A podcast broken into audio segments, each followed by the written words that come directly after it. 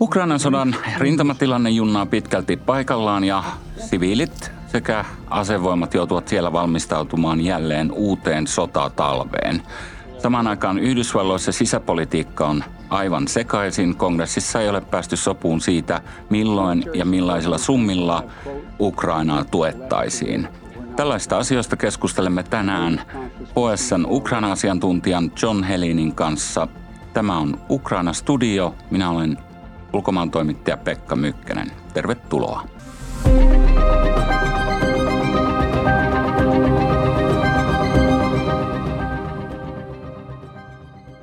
Hei taas John. Äh, Ukrainan rintamatilanne näyttää junnaavan paikallaan viikosta ja kuukaudesta toiseen, mutta aina siellä jotain myös tapahtuu. Niin kerrotko millaisia havaintoja sulla on ollut ihan viime päivinä sieltä? No siis hyvin, hyvin samanlaistahan tämä tilanne ne, ne nyt on ollut monta viikkoa.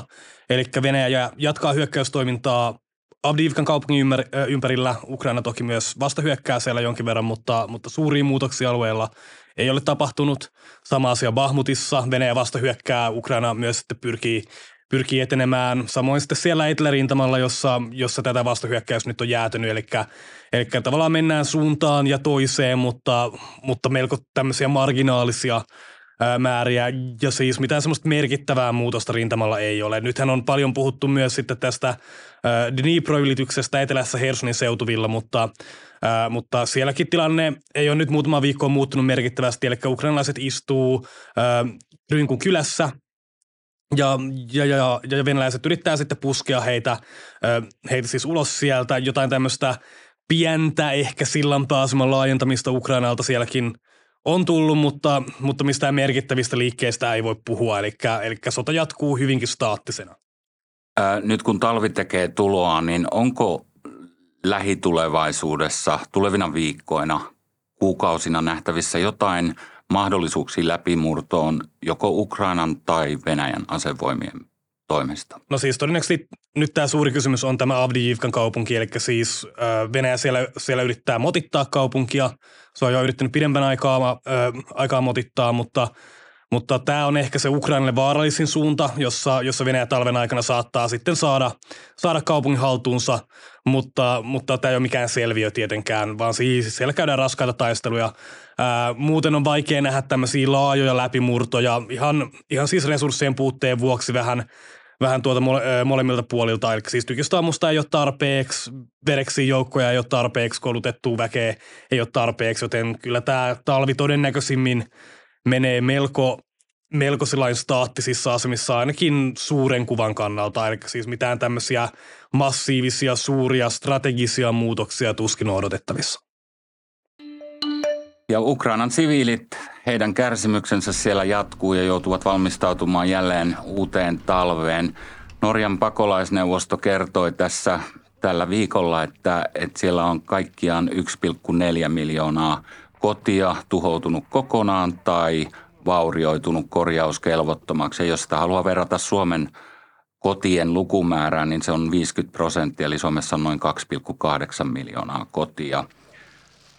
Tämä samainen pakolaisneuvosto kertoi, että noin 2,5 miljoonaa ukrainalaista on semmoisen elintärkeän humanitaarisen avun tarpeessa tänä talvena, että he ylipäätään tämän talven yli pystyvät menemään. Ja tietenkin sitten miljoonat on joutunut lähtemään kotimaastaan kokonaan. John, sä seuraat tarkkaan sekä perinteistä mediaa että sosiaalista mediaa, niin millaisia tunnelmia sieltä välittyy niin kuin Ukrainan siviilien tilanteesta? No tietty Tämä vaihtelee hyvin paljon ö, ympäri Ukrainaa, mutta, mutta jonkin verran sotaväsymystä sielläkin toki on ha, havaittavissa. Osa siviileistä haluaisi palata jonkinlaiseen normaalitilaan, mutta, mutta talveen mennään silti jossain määrin toiveikkaana, eli siis luottoasevoimiin siellä on kuitenkin kovaa edelleen. Siellä, siellä luotetaan siihen, että, että, että Venäjän vaikka ohjusiskut pystytään pääosin torjumaan talvella. Luotetaan siihen, että, että se valtio pystyy tarjoamaan infran – infran äh, siviileille, mutta, mutta, mutta tietty myös sit ollaan huolissaan viime talven kokemuksista. Ja siis kuten hyvin sanoit, niin siis, äh, niin siis ei tämä nyt mikään helppo tilanne tämä jatkuva sota ja siis kylmä talvi tulee, tule siviileille olemaan. Viime talvena tosiaan ener- energiainfrastruktuuria pommitettiin hyvin voimakkaasti siellä, niin millaisia toimenpiteitä ukrainalaiset on tehnyt joko valtio tai yritykset tai kenties yksityiset ihmiset siihen, että, että olisi ehkä paremmin varautunut kuin viime talvena? No siis Ukrainahan on siis, siis tietenkin saanut hyvin paljon ilmatorjunta-apua länneltä nyt tässä viimeisen vuoden aikana – joka on tähän varsinaiseen puolustautumiseen merkittävä. Eli siis Ukraina pystyy paremmin ampumaan Venäjän droneja, Venäjän risteilyohjuksia, ballistisia ohjuksia toivottavasti alas tämän talven aikana, kun se pystyy edellisen talven aikana. Länsi on myös nyt sitten vihdoin lähettänyt sinne nämä, nämä tota Frankensam ilmatorjuntajärjestelmät, eli siis BUK-järjestelmät, jotka on modifioitu ampumaan länsimaisia ilmatorjuntaohjuksia – joka tulee sitten helpottamaan Ukrainan ilmatorjuntatilannetta, koska, koska esimerkiksi ilmatorjunnan ammuksia sinne on virrannut hiukkasen huonosti ihan vaan, koska lännenkään varastoissa niitä ei ole ollut mitenkään erityisen paljon. Ää, mutta sitten Ukrainassa itsessään tietenkin kaikkia viime vuoden infravahinkoa ei ole saatu vielä korjattua, mutta, mutta siellä on linnoitettu esimerkiksi muuntajia, linnoitettu energiainfraa paremmin, pyritty pyritty sitten varautumaan tämmöisillä varageneraattoreilla, rakentamaan tämmöistä bufferia siihen, että, että sitten kun vahinkoja tulee, niin, niin, niin vaikka muuntajan tuhoutuminen sitten ei välittömästi katkaise sähköjä koko, koko alueella, vaan se voidaan laittaa vaikka sitten näiden varageneraattoreiden varaan. Eli siis siellä tiedetään riskit hyvin, tiedetään se, että kaikkia ei voi välttämättä puolustaa, mutta – mutta pyritty sitten minimoimaan nämä vahingot ja siis niiden välitön vaikutus siviileihin. Ymmärränkö oikein, että Venäjä on käyttänyt ehkä tavallista säästeliämmin ohjus, ohjuksia nyt viime aikoina ja tämä herättää sitten semmoista huolta ja pelkoa Ukrainassa, että niitä alettaisiin sitten ryöpyttää ihan kunnolla. Kyllä tämä on hyvin selkeää, että, että Venäjä on syksyn aikana käyttänyt vähemmän risteilyohjuksia, vähemmän ballistisia ohjuksia – vähemmän näitä pitkän kantaman droneja Ukrainaa iskemiseen. Ja siis mitä todennäköisesti niitä on just varastoitu tätä, tätä talven kampanjaa varten ää, sitten Venäjällä. Ja siis nyt me nähtiinkin Kiovaan jo siis näiden talven iskujen alku tuossa tuossa, tuossa viikonloppuna. Ää, toki sitten Ukraina myös on käyttänyt vähemmän pitkän kantaman droneja syksyn aikana. Eli siis me nähdään todennäköisesti talvella tämmöinen molempien osapuolten iskut sitten vastustajan siviili-infraan. Ää, lämmitykseen ja siis äh, tällaisiin asioihin, joilla, joilla kumpikin osapuoli pyrkii sitten muokkaamaan sitä äh, vastustajan siviilien mielipideilmastoa toivottavasti sitten äh, itselleen suosiolliseksi. Eli siis Ukraina yrittää saada myös sitten Venäjän kansalaiset vastustamaan sotaa sillä, että, että jos ei ole sähköä, jos ei ole lämmitystä, niin sitten tätä hyökkäyssota toivottavasti ei sitten näyttäisi ihan niin houkuttelevalta venäläisille, mutta, mutta nähtäväksi jää kuinka tehokasta tämä on tämmöinen infran pommittaminen ei ole historiallisesti kovin, kovin suuriin kuitenkaan ää, tuloksiin johtanut sodissa. Sitten puhumme hetken rahasta ja Yhdysvalloista. Siellä on aika epämääräinen sisäpoliittinen tilanne, kun kongressissa ei ole päästy sopuun siitä, että millaisilla summilla Ukrainaa autettaisiin. Ja tämä on vielä tämä paketti sotkeentunut sitten Israelin tukirahoihin. Eli siellä on presidentti Joe Biden pyytänyt noin 106 miljardia dollaria avuksi, josta käytettäisiin noin 60 miljardia Ukrainan tukemiseen. Ja tämä paketti on nyt täysin jumissa. Edustajahuoneessa jopa esitettiin tai tehtiin tämmöinen aloite tuossa marraskuun alussa, että ainoastaan 14,5 miljardia dollaria olisi tarjolla ja tämä kaikki menisi Israelille. Eli siellä on hyvin, hyvin sekava tilanne. Niin John, kerro, että miten tärkeää tämä Yhdysvaltain aseellinen tuki on ollut, ollut Ukrainalle ja mitä jos se nyt sitten vaikka pitemmäksi aikaa alkaisi niin kuin vähentyä? No kyllähän se on äärimmäisen tärkeää Ukrainalle, varsinkin raskaan kaluston osalta. Euroopassa välttämättä tätä raskasta kalustoa, puhutaan panssarivaunuista, rynnäkövaunuista, ei ole varastoissa suuria määriä enää, Yhdysvalloilla niitä on. Ja siis näitähän Ukraina tarvitsee hyökkäysoperaatioihin, mutta, mutta myös sitten te Yhdysvaltain sotateollisuus muutenkin on siis äärimmäisen tärkeä Ukrainalle, varsinkin tykistöammusten osalta. Eli Euroopalla ja siis lännellä muutenkin toki junnaa nyt tämä ty, ö, tykistöammusten tuotannon kasvattaminen, mutta, mutta jos sitten Yhdysvalloista tätä aseapua ei saada Ukrainaan ö, merkittävällä tavalla seuraavan vuoden aikana tai tämän edes siis talven aikana, jos nyt tämä on ö, tämmöisessä kriisissä tämä sisäpoliittinen tilanne, niin siis kyllähän se vaikuttaa siihen, kuinka paljon Ukraina pystyy vaikkapa käyttämään tykistötulta. Ja siis me ollaan nähty koko tämän sodan ajan se, että se, että, se, että tykistö on nyt se, jolla, jolla tuolla pystytään etenemään, jolla on pakko tukea hyökkäyksiä, mutta jota Ukraina myös tarvii sitten Venäjän hyökkäykseltä puolustautumiseen merkittävissä määrin. Ää, ja se tietenkin vaikuttaa sitten kaikkeen muuhunkin, se, se vaikuttaa ilmatorjuntakalustoon ja se vaikuttaa yleiseen, yleiseen ammusten saatavuuteen. Saksa nyt on ilmoittanut tuplaavansa Ukrainan sotilaallisen avun ensi vuodeksi. Tässä varmasti osittain myös viestitään sitä, että se apu jatkuu, vaikka tämä Yhdysvallat olisikin jossain määrin jumissa näiden ö, päätöstensä kanssa, mutta, mutta Euroopan kyky täysin korvata kaikki se apu, mitä, mitä sitten Yhdysvalloista saadaan, on, on, on melko pieni. Jossain määrin tietenkin voidaan, voidaan sitten mitigoida, mutta, mutta kyllä se Yhdysvaltojen suurten apupakettien läpisaaminen olisi Ukrainalle käytännössä elintärkeää. Mä katselin tuossa, että tähän mennessä kongressi on äh, hyväksynyt 113 äh, miljardin dollarin edestä apua Ukrainalle. Jos sitä vertaa Ukrainan bruttokansantuotteeseen ennen sodan alkuun, se oli 200 miljoonaa, eli puhutaan yli puolesta äh, Ukrainan BKT-suhteesta. Että et se on todella iso se.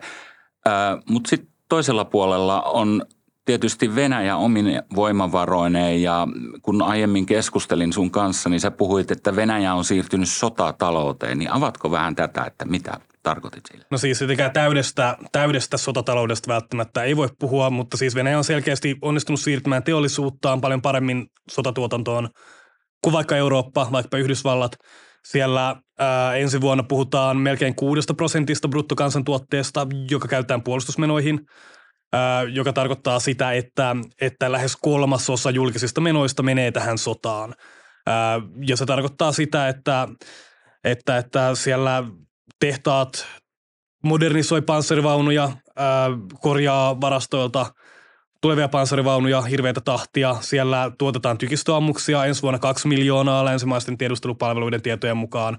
Samalla toki myös sit ostetaan, ostetaan vaikka Pohjois-Koreasta tykistöammuksia. Ja siis Venäjä selkeästi tällä, tällä panostuksella varautuu pitkään sotaan. Venäjä ajattelee, että, että kolmas ja neljäs sotavuosi todennäköisesti tulee olemaan sille helpompia, varsinkin jos ei länsi saa tätä teollisuuttaan isolla vaihteella tukemaan Ukrainaa. Ja siis, siis se on nyt valmis sitten panostamaan myös siihen, että se, että se tuota, sota voitetaan tavalla tai toisella, koska selkeästi Putinin hallinnolle ei ole mahdollista hävitä tätä sotaa. Sehän olisi tietty hallinnolle sillain katastrofi, vaikkapa vetäytyminen, joten Venäjä nyt on todennut, että, että, että ainoa keino sille eteenpäin, ainoa keino selviytyä nyt tästä kriisistä on siis laittaa isot pyörät pyörimään ja siis se on melko onnistuneesti tehnytkin sen.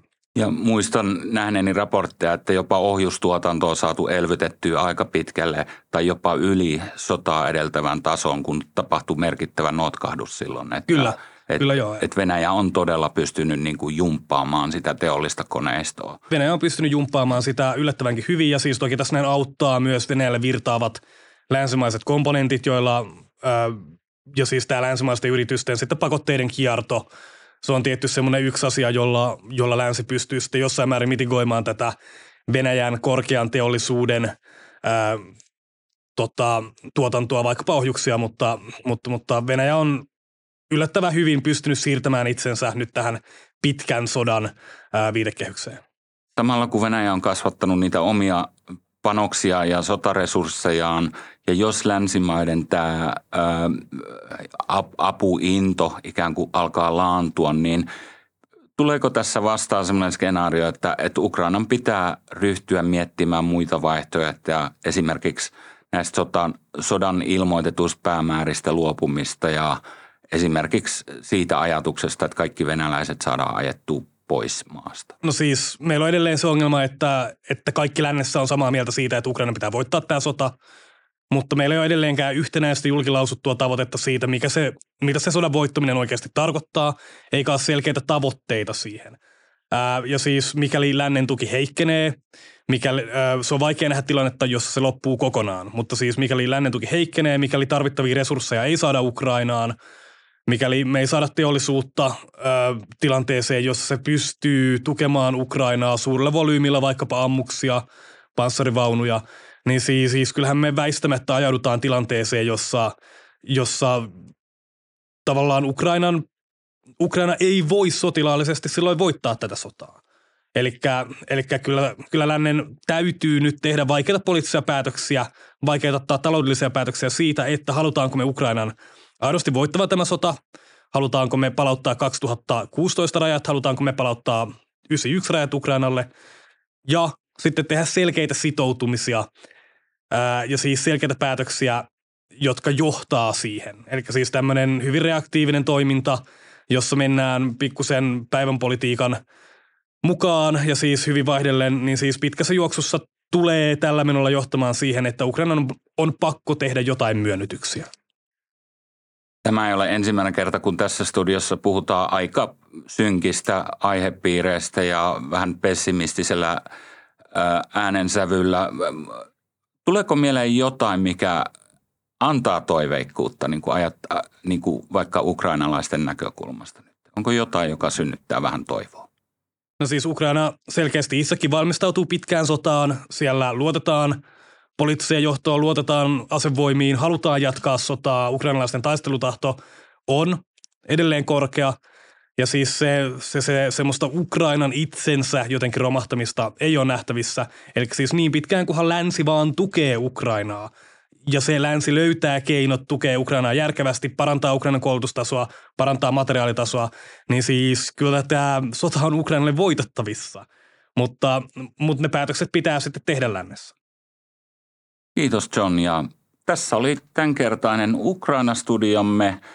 Kiitos kaikille katselijoille ja kuuntelijoille ja tervetuloa mukaan vastakin.